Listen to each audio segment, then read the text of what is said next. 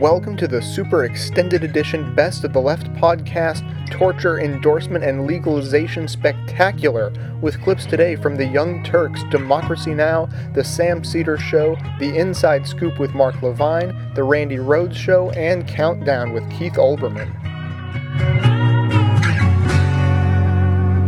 It's an awful morning, uh, and I hate to uh, start on a depressing note, but the Senate today will vote on one of the most atrocious bills to ever come across the United States Congress. Ever. The New York Times this morning has called it our generation's Alien and Sedition Acts. It is grotesque and likely to pass.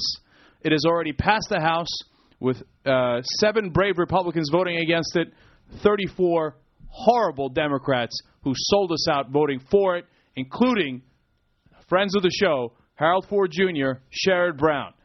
It, it, terrible, terrible, unacceptable votes. And uh, you know, okay, we're the bad guys for saying it, and it's and this is why in the mainstream media you you don't get people who challenge people in power because they're afraid that people won't come back on their show. I'm telling you, Sherrod Brown has been on the show a lot. He's in a critical race in Ohio for the Senate. He's much better than Mike DeWine what he did yesterday in that vote was unacceptable to the nth degree. I don't. Maybe it means absolutely nothing, but I'll never forget it. And I know that if he ever runs against somebody who has real values like Paul Hackett, I'll vote against Sherrod Brown. I'll vote for Paul Hackett. Uh, well, you're certainly, of course, entitled to do that. I, I I think it's only important to uh, uh, to that the bigger problem here is the context in which we live, which goes to the uh, which goes to what you complain about so much. That in general, in not standing up to the Republicans, we put people like Harold Ford and Sherrod Brown, who certainly in Sherrod Brown's case, I don't know that as much about Harold Ford, but I suspect Harold Ford case as well. Given a world where they don't have to worry about what will be the ads that will be run against them in these competitive states with significant military presences in both states, they would vote against that bill. and well, hang, just please, for the love of God, let me make a point because my point is undeniably correct. You can condemn them 100% if you want. That's also fair. But mm-hmm. my point is undoubtedly true. That they, if and on my hunch is, if the bill had any chance of being defeated, they would have voted against it too. Because That then- is not undeniably true. I think it is undeniably true because also then if the bill had any chance of being defeated, we would have been in a, we'd be in a totally different world. The Democrats would be in charge. It's the only way the bill would ever be defeated. It's the only way it would never make it in that form. But we live in a world where they're of course terrified. They know the bill's going to lose anyway, and if they vote if they vote against it, then we- what we're at here is what we're in the late September. That's six weeks before the election. They have opened themselves up. These are two guys who are ahead, and they've opened themselves up uh, to very, very, very obvious ads. Ooh. Uh, No, no. I, look, don't give me the ooh. Look, that may be true. I, I, I hear you. I just want you to. I want. No, well, I you, don't, you don't have to. No, acknowledge no. I know. I do. I am Yeah. going to acknowledge this. Hold on. First of all, let me explain to everybody. This is the detainee bill, the terror, uh, the torture bill. This is the bill that strips away habeas corpus rights. This is the bill that attacks the foundation of America. This is the bill that allows the executive branch to arbitrarily detain anyone based on with no checks whatsoever, without a congressional check, without a check with the courts, and say indefinite detention without trials. This is it attacks the very core of America, this bill. It is the most vile bill I have ever seen, and as we're going to read to you in a second, the New York Times backs it up. It's not just, oh, Air America, you, oh, liberals, they don't, they like to coddle terrorists, they don't, oh, they're so concerned about rights.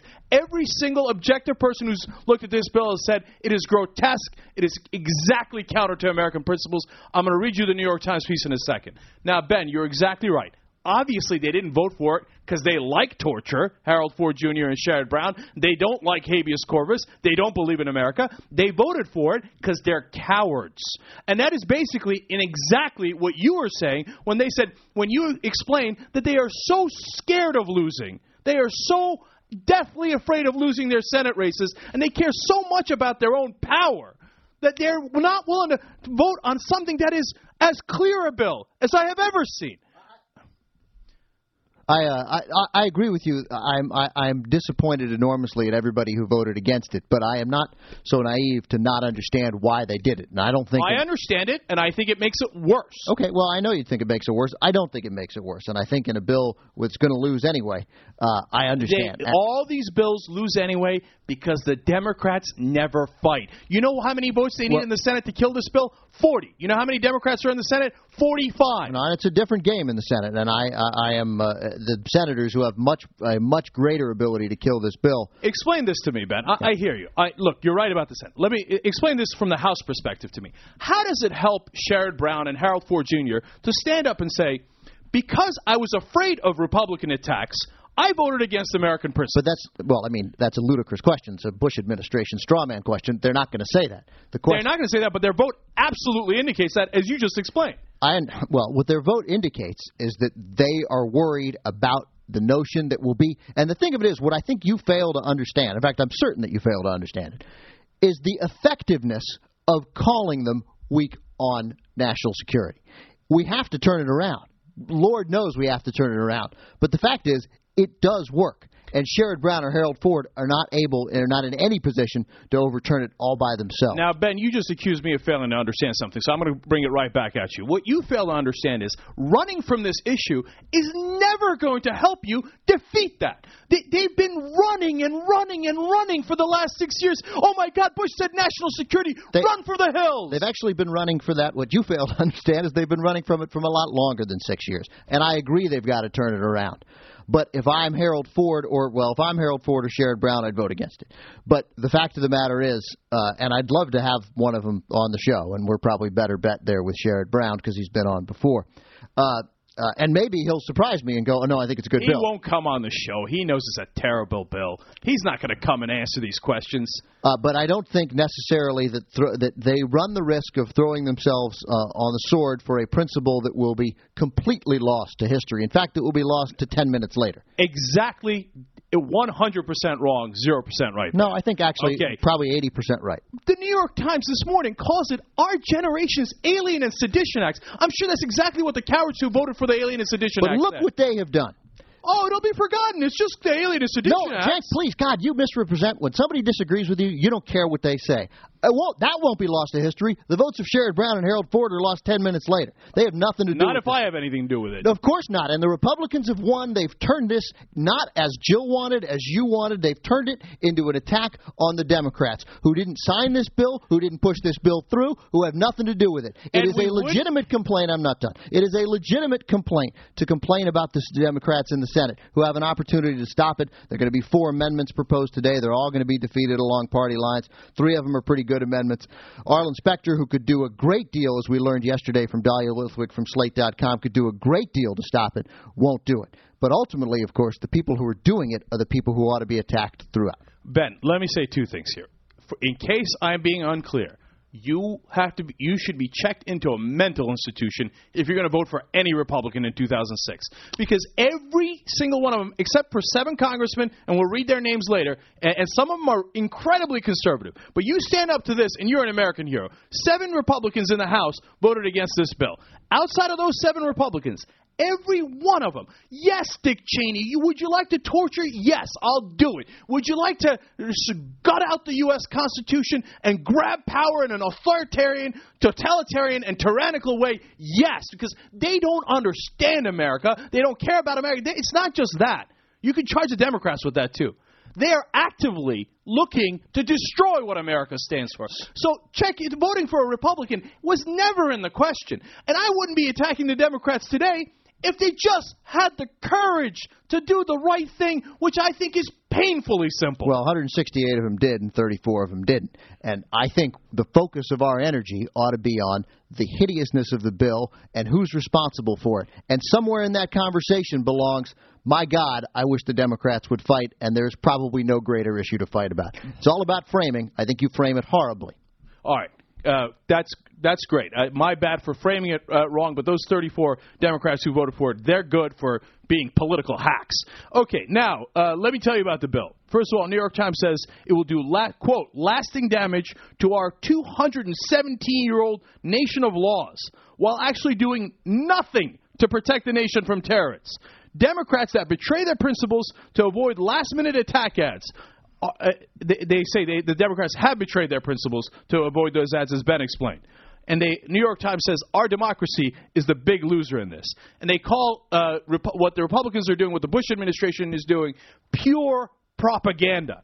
Now, if it's pure propaganda and the Democrats can't stand up to that five weeks before an election, then what are they even running for? I, Why are they a political party if they can't stand against the most obvious hack propaganda that the Republicans trot out there every two years?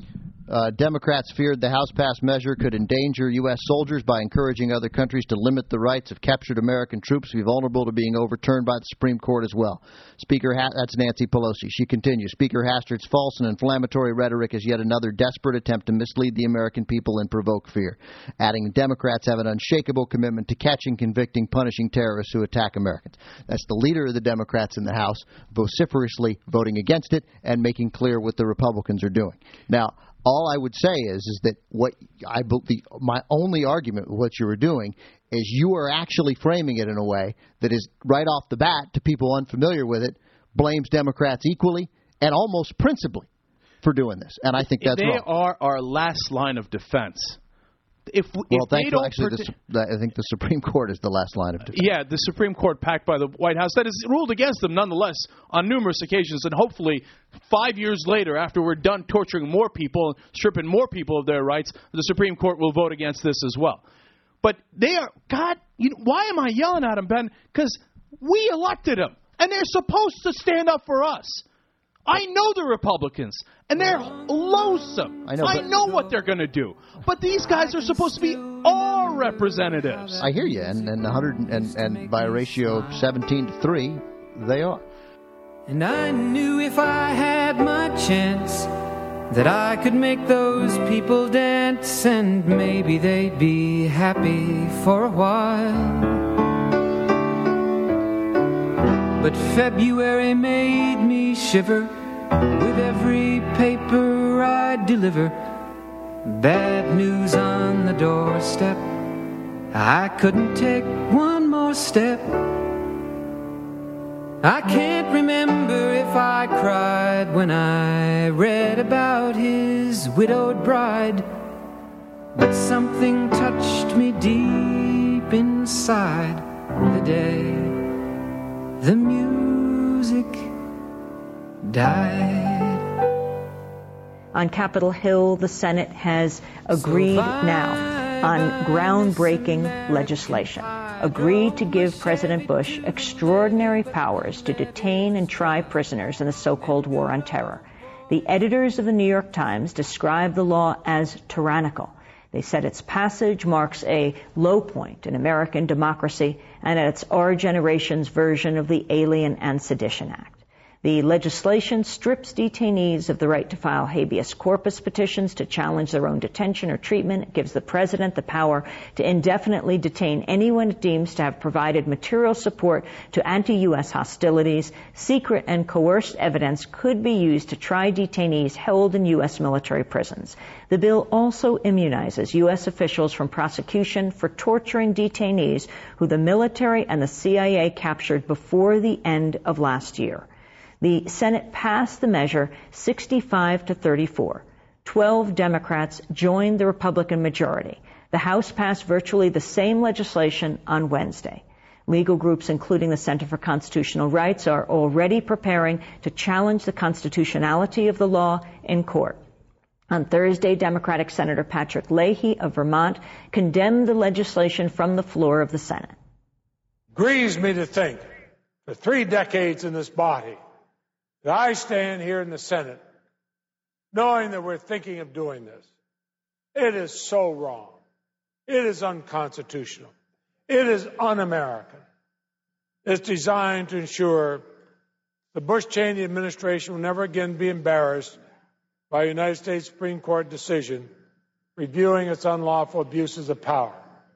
Supreme Court said you abused your power. Say, ah, we'll fix that. We have a rubber stamp, a rubber stamp Congress that would just set that aside and give us power that nobody, no king or anybody else, set foot in this land and ever thought of having. Democratic Senator Patrick Leahy speaking Thursday prior to the vote. He joins us now on the telephone. Welcome to Democracy Now! Thank you. It's good to be with you. It's good to have you with us, Senator. Now, um, if you could explain exactly what this bill that the Senate has just approved with a number of Democrats joining with the Republicans, what exactly it does. First off, as you probably gathered from what I was saying on the floor, it's a terrible bill. It uh, removes as many checks and balances as possible so that a any president can basically set the law, determine what laws they'll follow and what laws they'll break, and not have anybody be able to question them on it. In this case, uh, what the the particular section I was speaking about at that point was the so-called habeas protection. Now, habeas corpus was first brought in Magna Carta in, in, in uh, the 1200s. It's been a tenet of our rights as Americans. And what they're saying is that if you're an alien, even if you're in the United States legally, a, a legal alien may have been here for 10 years, 15 years, 20 years legally, uh, if a determination is made by anybody in the executive that you may be a threat, they can hold you indefinitely. They could put you in Guantanamo, not bring any charges, not allow you to have a lawyer, not allow you to ever question what they've done, even in cases, as they now acknowledge, where they have large numbers of people in Guantanamo who are there by mistake. If they put you, say you're a college professor who has written on Islam or, or for whatever reason, and they lock you up, uh, you're not even allowed to question. You're not allowed to have a lawyer.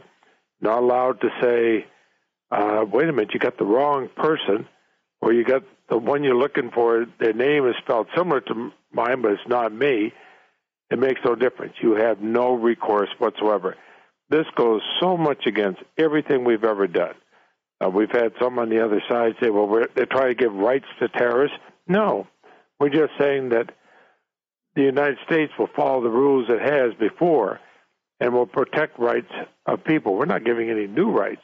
We're just saying that if, for example, if you pick up the wrong person, you at least have a chance to get somebody independent to make that judgment. Senator Leahy, on this issue of habeas corpus, I want to play a clip from yesterday's Senate debate and have you respond. This is Republican Senator Jeff Sessions of Alabama. It was never, ever, ever, ever intended or imagined that during the War of 1812, that if British soldiers were uh, uh, captured, uh, burning the capital of the United States as they did, that they would have been given habeas corpus rights. It was never thought to be. Habeas corpus was applied uh, to uh, citizens, really, uh, at that time, and I believe that that's so plain as to be without dispute. Republican Senator Jeff Sessions. Senator Leahy, your response. Well, I, I, wish it was as plain as he says. Of course, in the Hamdan decision of the U.S. Supreme Court, they made it very clear that it is available and somebody captured. If in a case like what he was talking about, had somebody had been captured there and held in prison, and they said, um, you know, you have a uh, you got the wrong person, they could at least raise it. And you also have, of course, under the Constitution, that habeas can be suspended if there is an invasion, if there is an insurrection. We have neither case here. Even the most conservative, even the most conservative uh, Republican legal thinkers have said this is not a case to suspend uh, habeas corpus. You know, they can set up all the straw men they want, but the fact is, this allows the Bush administration to act totally arbitrary with no court or anybody else to uh, raise any questions about it. It allows them to cover up any mistakes they make. And this goes beyond just marking everything secret as they do now. Every every mistake they make, they just mark it secret. But this is even worse. This means somebody could be locked up for five years, ten years, fifteen years, twenty years, uh, they have the wrong person, and they have no rights to be able to say, "Hey guys, you got the wrong person." It, it, uh, Senator goes. It, it goes against everything that we've done as Americans. You know, when things like this were done during the Cold War in some of the Iron Curtain countries, I remember all the speeches on the Senate floor, Democrats and Republicans alike saying how horrible this is. Thank God we don't do things like this in America. I wish I'd go back and listen to some of their speeches at that time.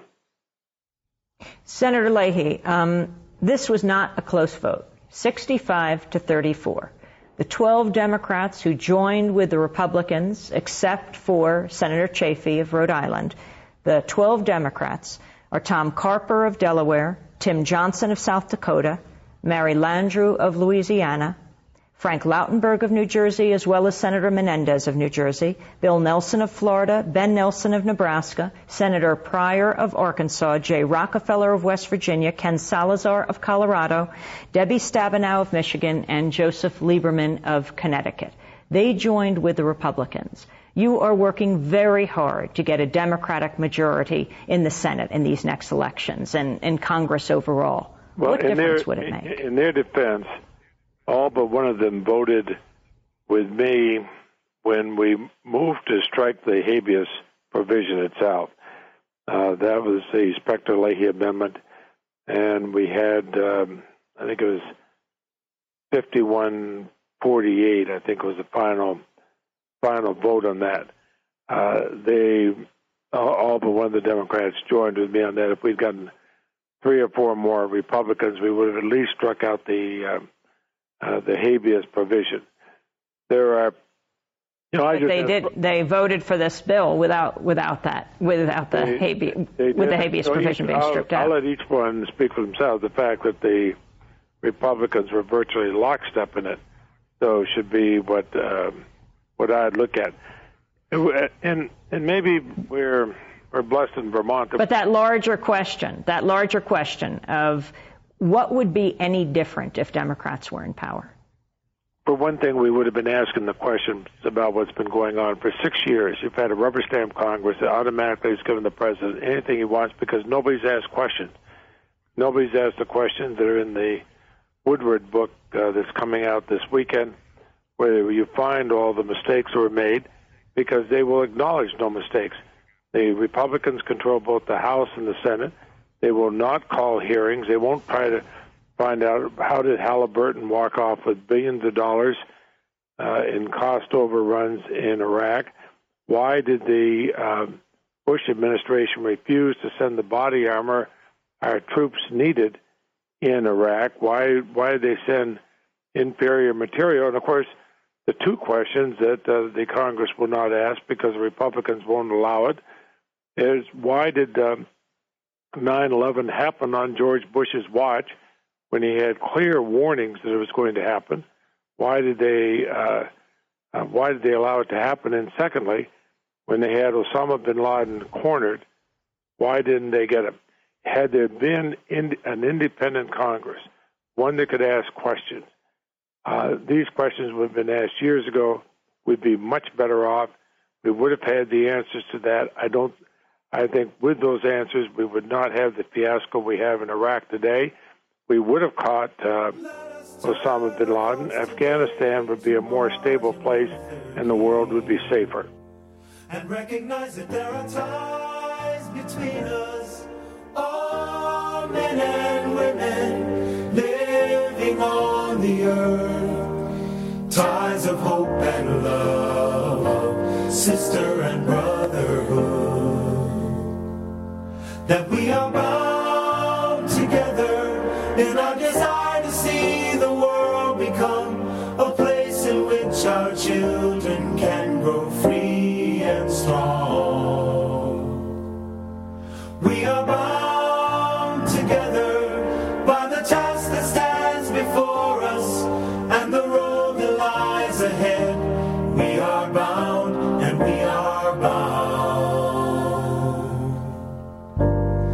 There is a feeling like the clenching of a fist. There is a hunger in the center of the chest. Uh, this is what uh, the New York Times had to say today. A bad bargain. Here is a way to measure how seriously President Bush was willing to compromise on the military tribunals bill. Less than an hour after an agreement was announced yesterday with three leading Republican senators, the White House was already laying a path to wiggle out of its one real concession. About the only thing that Senators John Warner, John McCain, and Lindsey Graham had to show for their defiance was Mr. Bush's agreement to drop his insistence on allowing prosecutors of suspected terrorists to introduce classified evidence kept secret from the defendant. The White House agreed to abide by the rules of courts martial, which bars secret evidence. This is a critical point. As Senator Graham keeps noting, the United States would never stand for any other countries convicting an American citizen with undisclosed secret evidence. So it seemed like a significant concession until Stephen Hadley, the national security advisor, briefed reporters yesterday evening. He said that while the White House wants to honor this deal, the chairman of the House Services Armed Committee, uh, Duncan Hunter, still wants to promote secret evidence and should certainly have his say. To expect, uh, accept this spin requires believing that Mr. Hunter, who railroaded Mr. Bush's original bill through the committee, is going to take any action not blessed by the White House. So, in other words, even though the senators and John McCain, in uh, forging this so called compromise on torture, supposedly got this notion in the air that you cannot convict someone on secret evidence that no one sees, the White House is still saying, well, we're going to go to the House. And in Congress, you know, we've got a lot more wackos in there. And they very well may insist on keeping the secret evidence part. On other issues, the three senators achieved virtually nothing. They wanted to bar evidence obtained through coercion. Now, they have agreed to allow it if a judge finds it reliable, which coerced evidence hardly can be, and relevant to guilt or innocence. The way coercion is measured in the bill, even those protections would not apply to the prisoners at Guantanamo Bay. The deal does next to nothing to stop the president from reinterpreting the Geneva Conventions.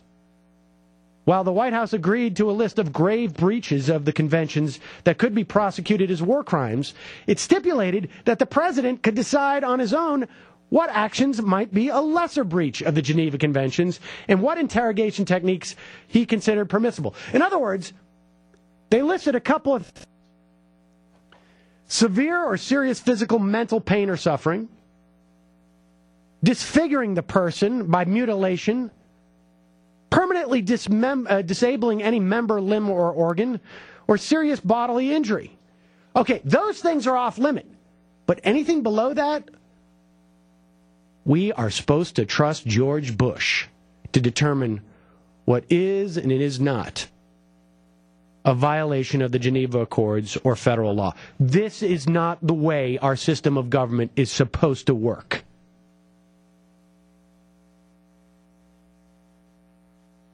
This is this is this this is exactly what we've been talking about. He wants to rewrite the Geneva Conventions. The Geneva Conventions are explicit. They refer to violations of human dignity. And now we are letting George Bush define what is a violation of human dignity when he's already come out and said that's too vague. What does human mean? What? I can't tell what dignity is. Even before the compromises began to emerge, the overall bill, uh, bill prepared by the three senators had fatal flaws. It allows the president to declare any foreigner anywhere an illegal enemy combatant using dangerously broad definition and detain him without any trial. So much for habeas corpus.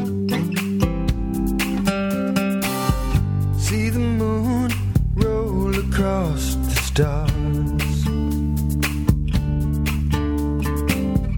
See the seasons turn like a heart.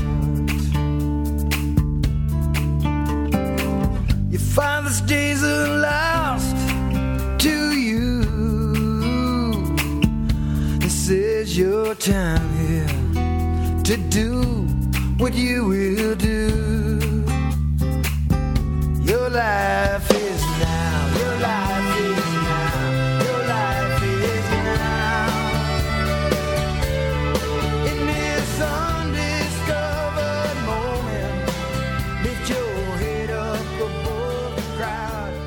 the line, one of my favorite new listeners, someone who I talk about uh, and talk with in the headonradionetwork.com chat room. Sarge, welcome to the Inside Scoop. How are you doing today, Mark? I'm doing pretty good. I, I'll tell you, I'm. Uh, uh, you know, you and I were talking in the chat room earlier, and, and you were talking about uh, when you hear this kind of stuff, it sort of it brings you down. And I don't know. To me, it kind of brings me up because I I'm always full of hope, and I'm I'm I'm full of a lot of hope about November. Well, But, I, uh, hope, I hope so. I I guess uh, I've just seen too much go on in the last six years to get too optimistic. Uh, I don't. Uh, I worry Don't get me- about I worry about it's going the to media. take a lot of time to build it back. I mean, sorry? I'm not saying it's it's it. We we were in a very deep hole, and this administration is still digging. And I'm not saying it's going to be easy to climb out. Yeah. But I'm hoping in November we at least change the direction, stop digging, and start filling in the dirt. Well, we've we've definitely got some serious problems. Our our, our national debt is outrageous. We're we're in debt to the wrong people. Uh, we're turning on our allies. We're even trying to redefine, uh, or as Bush says, clarify the Geneva Conventions, and they couldn't be any more clear if they were written for a two-year-old. Uh, it's just you know, we you can't torture people. You just cannot torture people. For one, it doesn't work. For two, it makes you worse than the people you're torturing. So it's just it's stupid. It's stupid, stupid, stupid.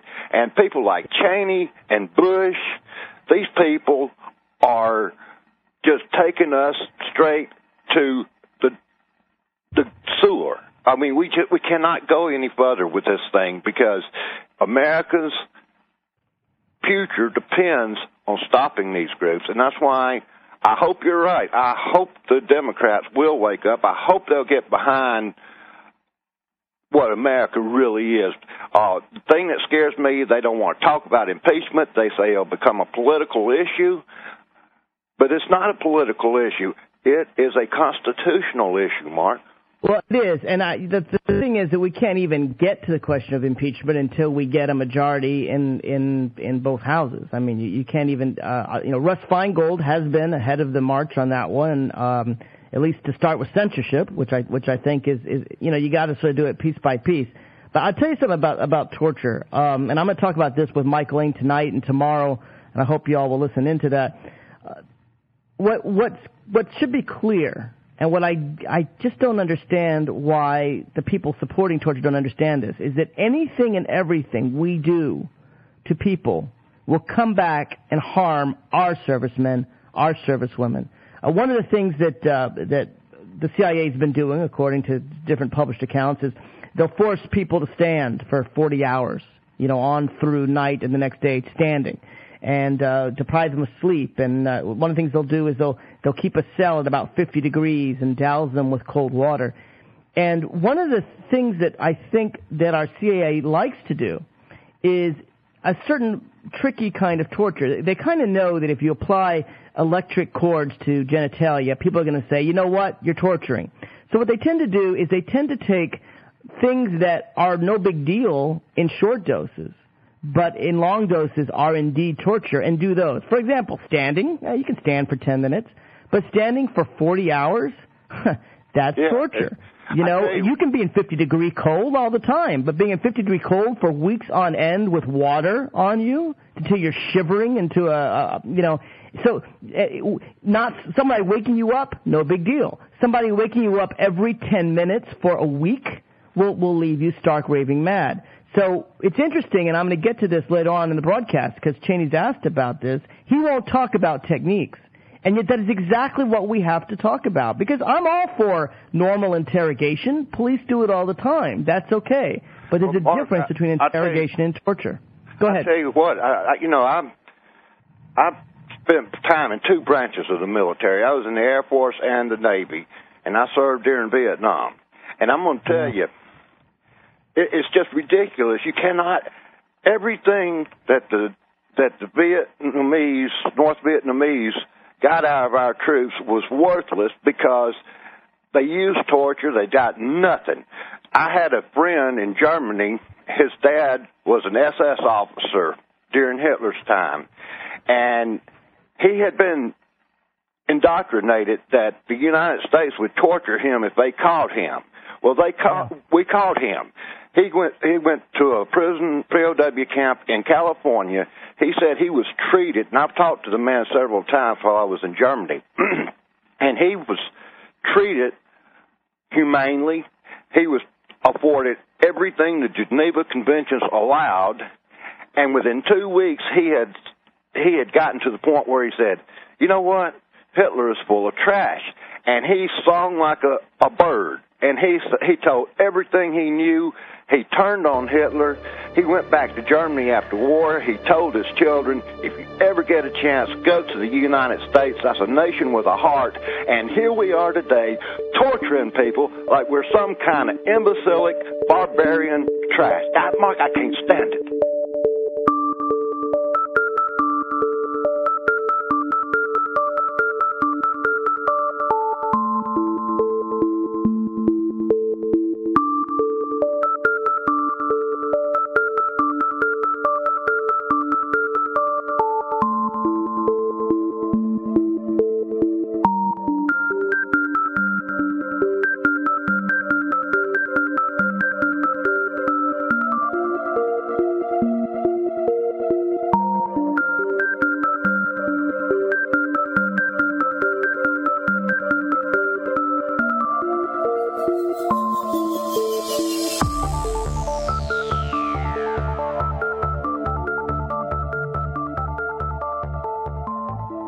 Dr. Justin Frank is the author of Bush on the Couch, Inside the Mind of the U.S. President. He is an MD. He's a psychoanalyst, Harvard trained. Uh, what else? That's about it. That's I, uh, good? I, that's fine. Okay, that's what I knew. but I had a whole intro. I live in Washington D.C. and practice psychoanalysis there, and I am a professor at George Washington Medical Center. Thank That's you. That's those are good street creds, okay? And we want to get those out there because the things that we are about to ask you and hear the answers to are uh, going to shock and appall some people who think that Bush is doing the right thing by suspending habeas corpus, by asking for torture permission, uh, by being allowed to abuse more power uh, because they've just given him the ability to uh, take anybody he wants and declare them an enemy combatant, including people in Uni- in the United States. And I'm wondering, Dr. Frank, what kind of a person seeks to do that kind of thing in the freest country in the world? I mean, what's the what is his psychology about torture and uh, doing away with free speech? It's very important to look, as a psychoanalyst, for instance, at his entire life. It's been full of examples of torture from his early childhood, where he used to torture small animals, from his uh, blowing up frogs with uh, firecrackers, from his uh, uh, youth when he would brand uh, people on the buttocks naked with a hot coat hanger and then say it's nothing worse than a cigarette burn. This is a man who has a long history of sadistic, cruel behavior. He gets pleasure in torturing people, and he always has. He's always enjoyed uh, heroes who are soldiers, sailors, war veterans, but not just those kind who are in the army, but people who are uh, killers, cowboys. He talks about it on a regular basis. He has always worshipped the tough guy, but also worshipped violence. He's very much like a seven-year-old boy stuck at the age of seven who uh, lives for uh, vengeance, power, beating up on the weaker people and avoiding the stronger people. And he is now president. He was the oldest of a family. He was cruel to his siblings. He had a terrible tragedy when he was seven, when his sister died. Tell that story because I know the story because I've been uh, lucky enough to have your book and also to have talked to you a couple times Yes. before. But every time I tell this story, uh, either on the air or uh, you know to friends who can't listen every day, uh, they're, they're stunned by this story. Well, he's And it is a really shocking story. It's a shocking story in that he was uh, he's the firstborn, and when he was uh, three and a half, his sister was born. When he was seven, His uh, sister contracted leukemia. He was in the second grade, and she died. There was uh, no funeral. There was no talking about her being sick. And after she died, uh, the day after, the parents, handling grief in their own way, uh, played golf. Uh, George was not told about her death till a couple of days later. There was never any talk about it one of the things that's very important in a child or in anybody when there's a death like that is that they have sibling rivalry and they have murderous wishes towards their sibling, especially if they're firstborn and then the next one comes along and knocks them out of the Garden of Eden. He had that. But the other thing that he couldn't do, and I think this is something I've been reading about and thinking about even more since the book, I think he was also close to Robin because she was a playmate until she got sick. She was very vivacious, and I think that he really loved her. And I think that he couldn't talk also about that side of things. He couldn't talk about what a great person and how he's missing because he couldn't, his mother wouldn't allow it, or he couldn't talk to his mother about it. So there was no way to talk about either his guilt about feeling murderous or his sense of loss because he felt that might hurt his mother or make her feel even more depressed. So there was no place for him. So he retreats into cruel behavior, disconnection, and it's called uh, kind of uh, splitting or schizoid behavior, where you disconnect yourself from the effects that you're having on other people. And he was on the road. After that, he became uh, cruel, sadistic, funny, uh, a bully at the schoolyard, a verbal bully all the time, and this was his way of managing things that were unmanageable. And he became really, um, I would say, as close to psychopathic as you can be. Wow. And so he's now um, in charge of the entire uh, apparatus of military uh, justice, and he doesn't. Does he understand the concept of justice? No, justice has he, he does not. His, the issue for him is being right, and the issue for him is being certain, and the issue for him is never ever admitting a mistake, and never ever um, admitting defeat of any kind. So he said in the Woodward, the book that came out today, uh, the book that was announced, the Woodward book about state of denial, one of the quotes I read uh, was so interesting. It said he, there were some Republicans in the White House, and he said, "quote I will not withdraw even if Laura and Barney are the only ones supporting me." Yeah, I read that. Now a couple of things. First of all, if you remember, he also during the campaign in 2004 called Laura the lump so he is lumping uh, his wife and his dog as non people who have to support him. He does not care about what anybody thinks. He is so hell bent on being right that it does not matter. He is not, that kind of statement is not the statement of a president of the United States, because it's a statement of somebody who does not care about the people of the United States. Well, what's interesting is the people that he surrounds himself with, they're also damaged. I mean, you know, I, I started writing a book a long time ago and I never finished it because it made me sick yes. to research these people. I mean, really physically ill when I looked at uh, Karl Rove's background. Rove, uh, his father was not really his father. He didn't meet his real father till he was 40. His mother commits suicide in a Reno hotel. Um, Newt Gingrich is not really Gingrich. He's McPherson. His father beat him too. Uh, you know, he's been raised by two alcoholic parents. Uh, you know, uh, they're also bizarre. Cheney was an alcoholic. He had two D- DUIs. Bush also DUI. Laura uh, apparently killed her boyfriend in a in a in a car accident in the middle of nowhere in Midland, Texas. Sold pot at SMU. These, you know, what is with these people that they all found each other?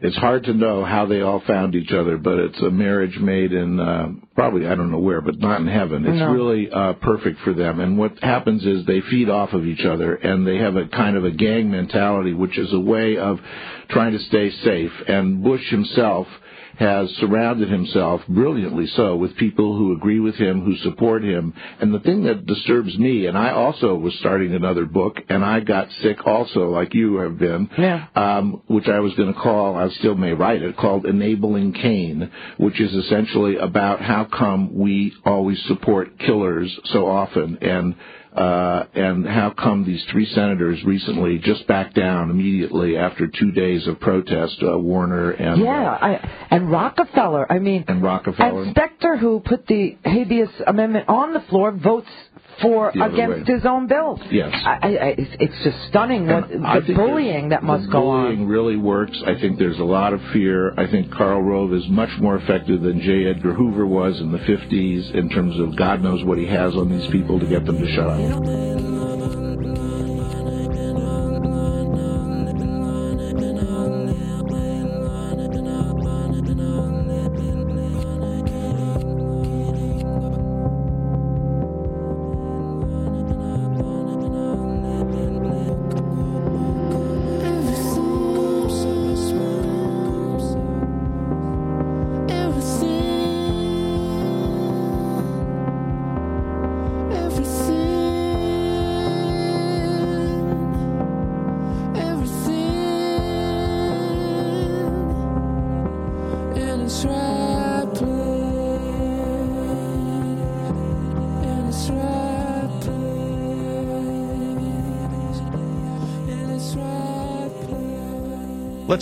Tom in Memphis. Welcome to the program, Tom. Uh, good morning, and thanks for taking my call. Thank you for calling, sir. Um, I wanted to e- express my discontent with one of the uh, pieces of our political process in this country. Here in Memphis, it's uh, I'm either listening to what's called progressive talk, which is the station I'm on now, or listening to conservative talk, and, and I hear it on, on all sides. And it's in the last ten years of my life, it seems like it's it's just increasingly gotten worse and worse. Mm-hmm. That is, we can't we can't disagree with each other on policies or opinions of things without seemingly demonizing whoever whoever we're you know trying to contradict. I don't think President Clinton was anything other than a great American and a great patriot. And I think the same for, for President Bush. I, you know, I think both of them were motivated in large part because of their love of country and, and their connection with a higher power. And I think that's a I think that's an important broad base of, of most all politicians I've ever witnessed or, or had the pleasure of meeting. I, I think it's a horribly um, Yeah, a horrible Tom, trend. Tom, hold on for one second.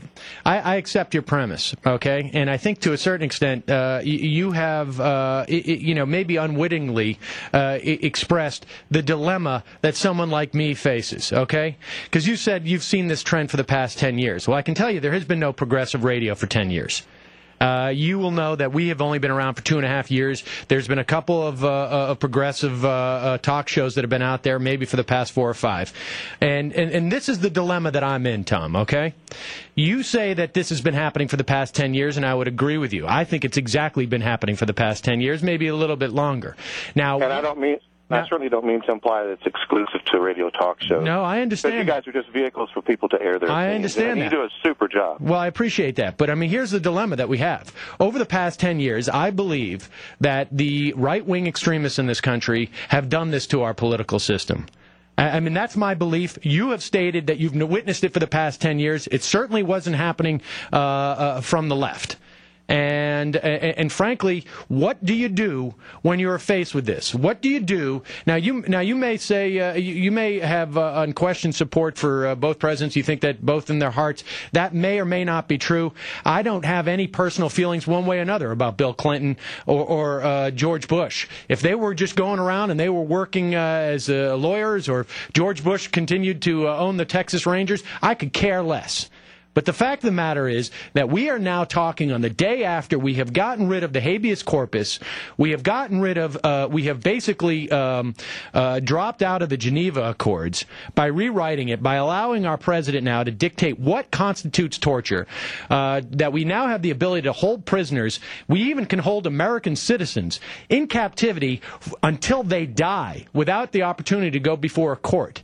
Now, I mean, at what point, Tom, do we actually go out in the streets and we say we are destroying this country now? I mean, this is what we're facing. And I, well, that's the, that's the great thing about our country that we can go out in the street Well, and we can- can, but- debate but- these issues. but Tom, we can Tom- protest these policies. But that, but can we, Tom? make. I mean, can, do we have the same freedom that we did uh, three days ago? Because Tom, you go out into the street, and if you want that's the whole point. That's a matter of opinion. Well, no, no, you no, may, no. You sir, may say we do or don't. Hold on for a second, Tom. do or don't. Tom, Tom, no, no, no. This is not. Let me tell you. No, no, no, no. This is not a matter of opinion, sir. There was legislation passed yesterday. It will be signed by the president today. This is not a matter of opinion. This legislation says you can hold an American citizen indefinitely until the day they die without going in front of a court. This is not a matter of opinion. This is now a fact.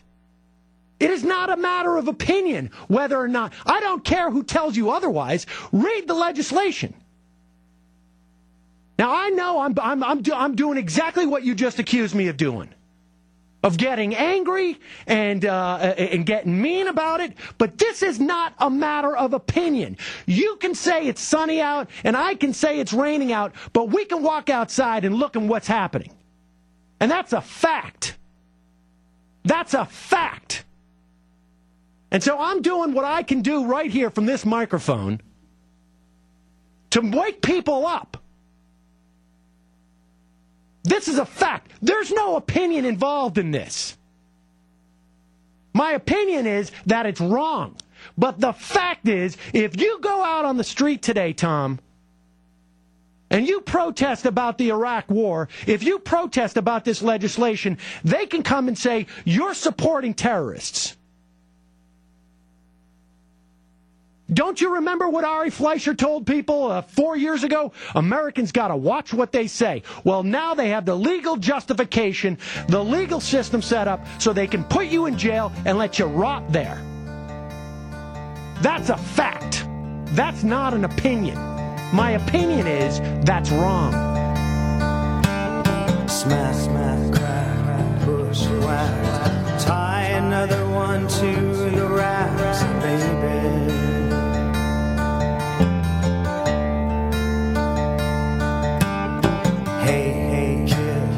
rock and roll. Nobody tells you where to go, baby.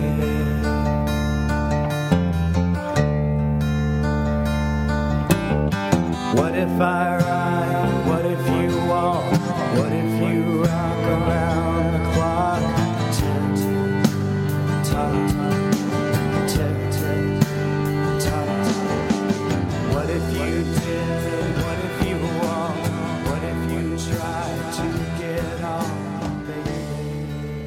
All right. Now, uh, we want to understand the bill better uh, as well. So we wanted to bring on Yale Law professor Bruce Ackerman, who's written about it. Uh, he's not only the author of Before the Next Attack, Preserving Civil Liberties in an Age of Terrorism, he also re- recently wrote an editorial in the LA Times about this. Um, professor Ackerman, welcome to the Young Turks. Pleasure to be here. How are you? Great. Uh, well, actually, I'm not that great because it appears that we've fundamentally changed our system of government. Am I overstating the case here? What exactly did they do in this, what they call a military commissions bill and we call a detainee bill or a torture bill? Uh, is, are the changes as big as we think they might be? Well, this is one of the most serious assaults on American freedom in, in American history, no doubt about it. It uh, authorizes the president to um, declare an American citizen or a legal immigrant um, an enemy combatant if he believes that uh, a person has provided material assistance to a terrorist organization. So an enemy combatant is no longer someone who has actually made war on American troops or anything like that. If uh, someone, if the president believes that uh, you have uh, sent a, some money to a charity and and uh, and that you knew that part of that money would go to uh, for the purpose of terrorism, a very vague term, I should say, uh, he can uh, throw you into military prison uh, indefinitely and um, you will then be able, if he permits you to, uh, defend yourself not again, not before a jury of your peers, but before a panel of military officers. Now, if you're an American citizen, you have a right to go to court and challenge the basis of the uh, president's detention decision. Um, but um, if you're not, if you're, if you're a legal immigrant, and there are tens of millions of legal immigrants, uh, uh, you have no recourse. Do you expect, uh, Professor Ackerman, that this will increase the, then dramatically the number of uh, enemy combatants? Well, um, we have to think ahead, unfortunately, and and and uh, there will be another attack sometime. Right. Um, I don't think anything is going to happen uh, of a serious kind until that terrible moment.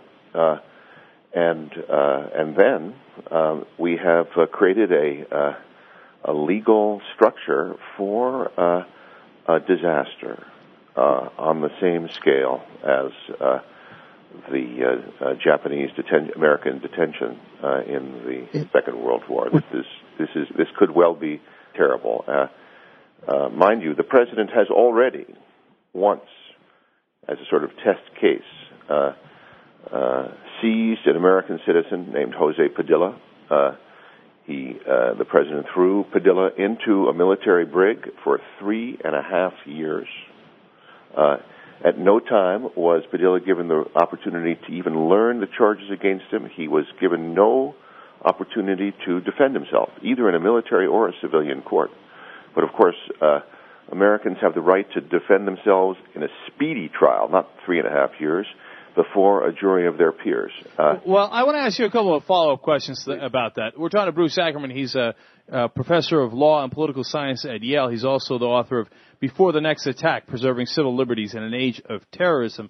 So, Professor Ackerman, are you first of all about Padilla? Before we get into the distinction of citizens and non-citizens, are you a little disappointed at the reaction that um, politicians, law professors, uh, the legal community, and the whole country had that a U.S. citizen was stripped of all of his rights for three and a half years, and nobody really seemed to give a damn? Well, I don't think that's true. I think that a lot of people cared. I am disappointed very much at the reaction of the courts, uh, and especially the Supreme Court, which refused to hear the case. Refused to hear the case. Uh, um, the uh, uh, this uh, uh, is the Padilla case is uh, goes against I would say 300 years of uh, precedent. Yeah, it does. But you know, I I went to law school. You know, at, not at Yale, but uh, you know, at, at we we went to. And I remember when I went to law school, uh, all my professors, yada yada yada, Bill of Rights. I took like 17 classes on the amendments, and uh, uh, you know, and Right. back then I was a conservative, and they yelled at me and they told me how important rights were. But you know what? I remember when Padilla was locked up. We were doing a talk show, and I don't remember a big hue and cry. I don't remember people, you know, saying, "Oh no, we can't have this." I mean, sure, the American Civil Liberties Union uh, said we can't have it, but uh, there was almost no public reaction whatsoever. Well, you see, this is the this is the basic theme of my book. To tell you the truth, the uh, we have to prepare now for the panic reactions in the future. and uh, of course, right afterwards, everyone is scared to death. We don't know what's going to happen next. And uh, uh, Attorney General Ashcroft got on television and accused uh, uh, Padilla of having a be, ha, being a dirty bomb plot against the United States. Mind you, he never charged. Padilla was never charged with this, uh, but. Uh, And in Attorney fact, they General lying. Ashcroft uh, went on television and announced these wild charges, which have since been entirely uh, taken back. It, it, it was a disgrace. Yeah, we're talking to Bruce Ackerman, a uh, political science and law professor at uh, Yale University, which I hear is a is a good school. I don't I don't know for sure. Um, uh, professor uh, uh, Ackerman, a lot of people have put their faith in the Supreme Court uh, in reaction to this. Uh, with to the law passed by Congress and to be signed by the president uh, shortly. That okay, look, the Supreme Court can't possibly let this stand, uh, and they'll reverse it. Do you share that optimism? I sense not. Well, um, uh, there are a few features of this law which are really terrible and against established precedent, um, uh, especially this invidious discrimination between legal residents of the United States uh, and citizens. As I mentioned to you, this, the citizens can go to court and at least challenge uh, on uh, their uh, detention, but legal residents cannot. Um, But by the way, on citizenship, you're that you, you are certain on that. You are clear. You, you feel completely confident that citizens can challenge their detention in court. It's, and, and is there anything taken away from citizens in this bill at all, or Yes. Or, uh, what what's taken away from citizens in this bill? the um, citizens have the right to a jury trial uh, before their peers. They have a right to to uh, you know a whole vast array of uh, rights guaranteed both by the Bill of Rights and normal criminal law. All of this is taken away. Oh, it they is? are chal- they have to defend themselves before a panel of military officers. This is So the only thing that- military law in the United States. This is really terrible. So the the thing that distinguishes what this bill does between citizens and non-citizens is that uh, at least citizens can say, "Hey, bring me before your military tribunal right now. Uh, I need to be tried." What, is, what the difference is that when the president says, um, Ackerman, I'm a citizen of the United States, it happens, Ackerman, you have given money to some charity and you knew that it was going to a terrorist organization, I can say, wait a second, I want to challenge that finding in court, in a normal court before a judge.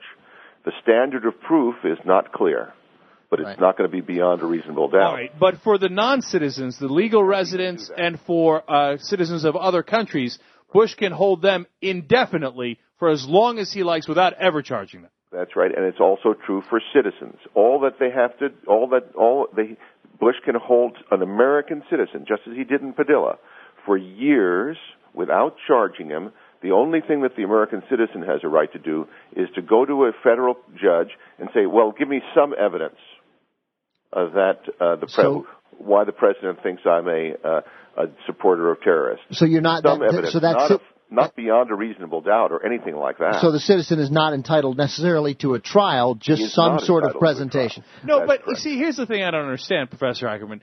Doesn't that just wipe out the whole Bill of Rights and the Constitution? And if it does, uh, is the media missing it? I mean, it seems like we just passed one of the most important bills in the entire history of the United States of America, and people are very ho hum about it. Oh, there was a compromise bill on a, you know, uh, passed on a some sort of detainee bill. Let's move along. When they just wiped out the whole first ten amendments well, of the people Constitution. Have a lot of, people have a lot of faith in John McCain, and uh, uh, and after all, he was a victim of torture and fought for his country, and he really um, made a mistake. Yeah, there's no, and also, you know, we heard from uh, a couple of uh, uh, people who cover uh, the courts and Congress, and they they both said the same thing that they were fairly confident that not only, as Cenk pointed out, is the media uh, uh, perhaps missing the importance of the story, but that many members of Congress may not have fully understood what they were voting on. Uh, members of Congress fully understood what they were voting on. And I should say, you know, if you read the New York Times or the Los Angeles Times, Mhm. many leading papers understood this, uh, what was going on. It isn't as if nobody understood it. That makes it worse, really. But the Republican leadership understood what they were doing. Now, let me ask you that, Professor. Let, let me just before he gets on, I just want to go back real quick, if I could, Professor Ackerman, to the Supreme Court because we cut you off before your answer uh, was complete. There, uh, your faith, if you have any, that the Supreme Court would overturn at least part of this. Yes, I think it will overturn uh, at least part of it, at, at least uh, so long as we don't have more changes uh, in its personnel. After all, the uh, decision in June, uh, which uh, sort of propelled uh, the president to do something about uh, Guantanamo, uh, Hamdan, was the decision of five members of the court out of nine. Uh, led by uh, Chief Justice, I mean Justice John Paul Stevens, who I believe is 86. Yeah. So we, uh, so another um, a vacancy or two, uh, and uh, I, my confidence would be dramatically reduced. So, what, can you uh, confidently say, Professor Ackerman, uh, and we're talking to Bruce Ackerman, the Yale law professor, that the, uh, the significant consensus of law professors across the country is as you stated, uh, or is there real disagreement here as to what this bill does say? Are there professors out there that legitimately say, you know, 30, 40% of the professors say, oh, no, no, no, this bill is totally fine. It doesn't say any of the things you just mentioned. Oh no, I don't think that people disagree about what I'm saying. Of course, there are some people who support this as a necessary feature of the war on terror. There are some uh, uh, law professors who think that the president has an inherent authority as commander in chief to uh, to seize uh, uh, citizens. Uh, Clarence Thomas, in a very striking opinion, absolutely vindicated the right of the president to uh, do this. So, um, uh, but I don't think that anyone would find my description of what the law does controversial. Uh, Professor Ackerman, one more quick point about uh, uh, of clarification: naturalized citizens. Does it treat naturalized citizens any differently, or which category does do they fall under? Naturalized citizens are citizens. It's just the tens of millions of people who are not citizens, who are perfectly legally in this country. Green They, cards, Uh, they're the ones who are treated uh, really as uh, uh, people without any fundamental rights. Let, let's uh, get the last question for you here, Professor Ackerman. We're talking to Bruce Ackerman. He's a professor of uh, law and political science at uh, Yale. We'll go back to basic civics here. If Democrats uh, are able to win back, say, both houses of Congress uh, in November, uh, and uh, and and and repeal this law, of course they can't without the president's signature. Completely correct. What we have to do, though, is to have an affirmative, positive alternative. That's what my book is about. To try to actually have a responsible system after the next attack, uh, in which we keep tight control uh, on the president, but give him a certain amount of leeway immediately after an attack. The big the big problem here is five years afterwards, and they're still expanding and expanding and expanding uh, the power of the government to seize Yeah, you uh, and to snoop on you. You're very right, Professor Ackerman, to, uh, to say that in your book, Before the Next Attack, Preserving Civil Liberties in an Age of Terrorism. Unfortunately, it's not going to happen. And I think Democrats take over, we can start proposing a constructive alternative. uh, we, We can, and God bless you. No, God bless you, and I and I hope that And then maybe if we win in, eight, in, in 2008, we can just do it. Well, I I hope you're right, but it seems to me that in the middle of the night we've lost America, and America doesn't even realize it yet. Serious problem. Maybe you should just have a reasonable conversation with George Bush and Dick Cheney. Have you thought about that? right. Yeah, see, they're, they're both, well, Cheney's a dropout, but, but Bush is a graduate of Yale, right? I'll, I'll talk Right, about right, that. exactly. If your time to you is worth saving, then you better start swimming or you'll sink like a stone. Or the times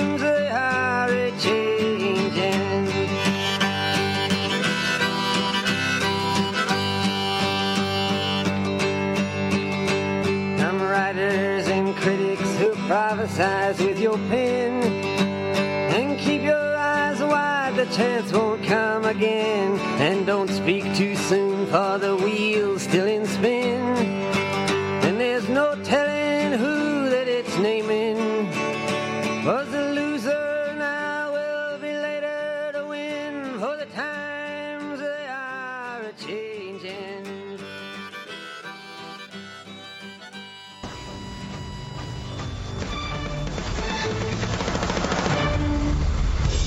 The second Clinton Global Initiative ended this afternoon after three days here in New York, and only those made out of stone could have gone home unchanged or unmoved. The headline might have been the pledge from British mogul Sir Richard Branson of $3 billion for the fight against global warming. But the final money figure was more astounding still $7,300 million, much of it achieved in far smaller denominations. Our third story on the countdown. After the session closed, I got to sit down with the 42nd President of the United States and ask him not only about the initiative, but also about his opinion on the policies of the current White House. Thank you for some of your time today, sir. This was an extraordinary success. This was transcendent these last three days. Not just monetarily, but the number of people that, that you reached here and the convictions and the and the generosity. Here's eight more schools in Kenya from me. Oh, thank you. But my point Oh, being, thank you. we got all of these people here who are already predisposed to, in some degree, who Yeah. already got it, and we're just looking for the opportunity. How do you get everybody else?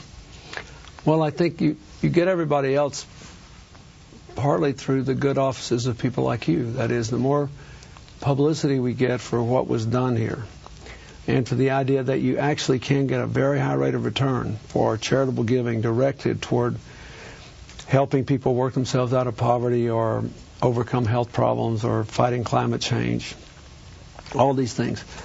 Uh, I think the more we'll get people who are interested. The, the, that's the thing that's struck me is we have more and more people coming every year who say, I would like to do something, but I don't want to waste my money. I want to know if I do it will have an impact. And And we try to show them how to do it. I mean, just like this, these these villages in Kenya, you know, having schools and water, clean water, or the being able to go into these farming plots in Afghanistan and and take down the poppy and put up the the uh, orchards and the woodlots, and knowing that these families are going to have a higher income, not a lower one, than they would. These are the kinds of practical things we try to do. So that's involvement on a global scale on life and death issues, on the essential quality of life issues. Here in this country at the moment, there seem to be a lot of us who think that there are we are having trouble getting people involved in defending essential ingredients of our country and our heritage. We've heard a lot about anyone who disagrees with the current administration's policy in Iraq or on the war on terror or even disputes their facts or questions them uh, would be suffering from moral or intellectual confusion. I heard the president talk about um, how in the world you uh, you could disagree with him. Uh, you, you, it's unacceptable to think that we could be ever doing anything in any interrogation process that might be similar to what the terrorists do. When those of us worry about the, the future of the country and the past of the country, worry about our heritage, what we stand for, are we overreacting? Are we nuts? Are we exaggerating? Or do you feel the, the same No. threat? No, let, let me say, first of all, you know, on a lot of these issues, I'm more uh, close to where you are. Uh, I think what's the, the great disservice, though, that's been done here in the last few years is not that, let's say, the administration disagrees with you or me on um, whether there should be an Abu Ghraib or a Guantanamo or or whether or what the economic or social policies of America should be. The great disservice is the creation of the idea that if you disagree with the people that are in, you're somehow you don't love your country and you can't be trusted to defend it. What we have to do is to get back to a to thinking in America and to promoting honest debate and honest differences, so that like if you ask, and I would urge you to do this, if you uh, interview somebody in the administration, no matter how much you disagree with them, don't be snide. Give them a straight up chance to say how they disagree with you. I think that one of the things I've tried to do with this global initiative is not only to find common ground for disparate people, but also to have people calm down enough to actually air their differences of opinion. Like you take this uh, this interrogation deal here. We might all say the same thing if, let's say, Osama bin Laden's number three guy were were captured and we knew a big bomb was going off in America in three days. Turns out, right now, there's an exception for those kind of circumstances in an immediate emergency that's proven in the military ranks. But that's not the same thing as saying we want to abolish the Geneva Convention and practice torture as a matter of course. All it does is make our soldiers vulnerable to torture, make us more likely to get bad, not good information. Right. And every time we uh, get some minor victory out of it, we'll make a hundred more enemies. So I think these things, I really think we need to think through all this and debate more. So no, I think it's wrong for you to be portrayed as not patriotic. I think that's wrong. And but I think that those of us who are on the kind of the progressive side of the ledger, we ought to try to find a way to say what our differences are in a way that even our adversaries can hear. I, I've gotten a lot of big crowds this year hmm. of people who are unusually quiet because they just want to think. They're tired of this labeling and name calling and we're not patriotic and all that. They know that's all a bunch of bull and they just want us to think it through. That's why I think that CGI was so mm-hmm. phenomenally successful this year. People say, okay, here's something I can do that is profoundly good and positive. No one's going to question my motives, and I'll either succeed or fail based on the results. And you transcended party lines, we political did that too. Yeah. left and right. Mrs. Bush came, Murdoch came. I've uh, invited lots of other people. A lot of the business leaders are big Republicans. And my view uh, is not that I still think the legislation. I agree with Al Gore. The legislation on climate change is important. The legislation, you know, what our tax policy is important. How big's the deficit is important. All these things are important. But it is unrealistic to think that there are no areas on which we have common ground. And when we do things together, it changes the whole way we relate to one another and the level of respect we have for one another. the Voltaire quote about uh, essentially translated as I will disagree with your writing, your politics, your thought, but I will defend to the death your right to say them. Yes. A, a, a, an, an essence of education in this country. True? I mean, this, is this not what we're what we're supposed to be about? And when we talk about rewriting the Geneva Conventions, or when we talk about demonizing dissent, or even uh, putting a putting a, just a bad face on dissent in this country, are we not getting closer to what the terrorists want us to change anyway? Well, I think, let me at least put it in positive terms. I think that the terrorists have an ideology, right? With an ideology, you know all the ev- you know the answer anyway, right? You have a dictated result. Uh, therefore, evidence, argument, old-fashioned standards of fact all irrelevant. You know where you want to go. And if somebody disagrees with you, they're less human than you are, and they deserve to be a terrorist target.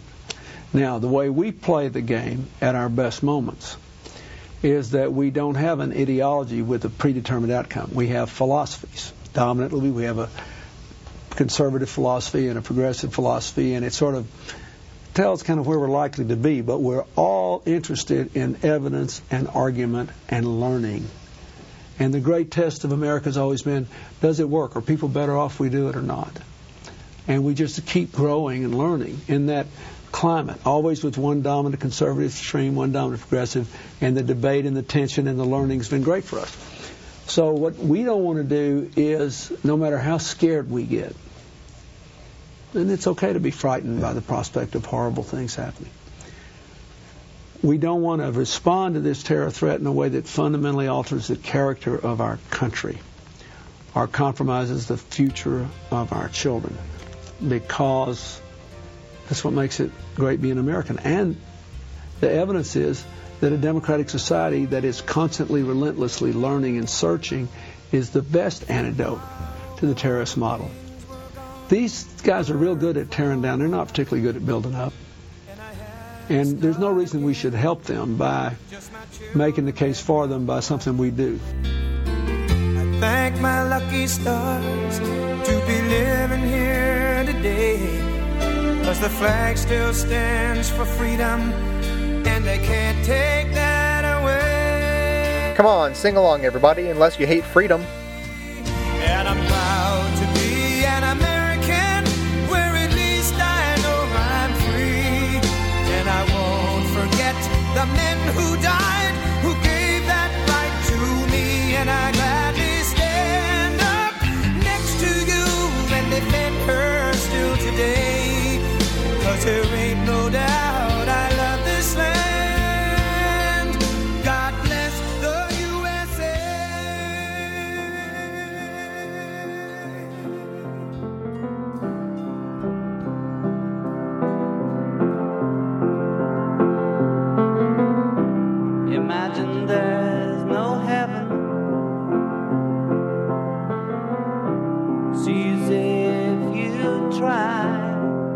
Janeane Garofalo said it best when she was quoting someone else and said, The world tilts towards justice. It's the only reason we have the rights we have today. It's the only reason that women have the right to vote and African Americans can be counted without resorting to fractions.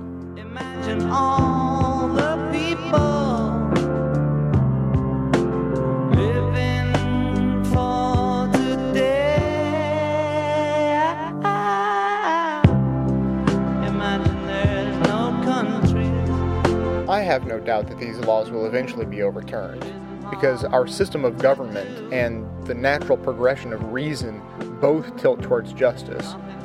It doesn't mean that we don't have to work to accomplish these goals. We do. But when we work within our system, our system works for us.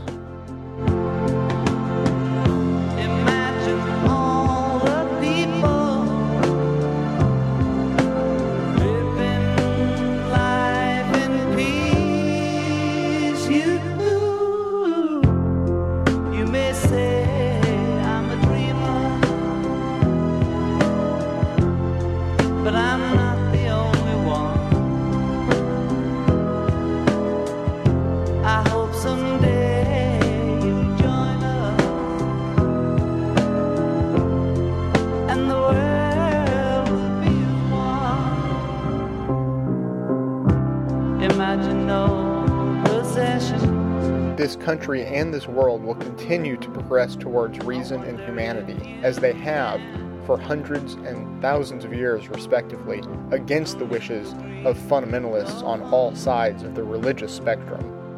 This is the natural way of things, however, we can never stop actively fighting towards these ends. Imagine all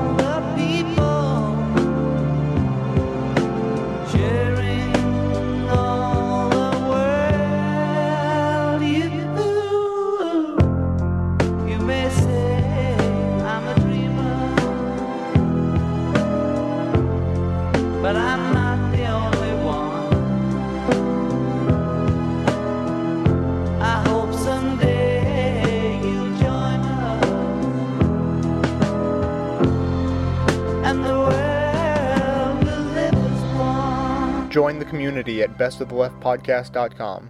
Have a good one, everybody.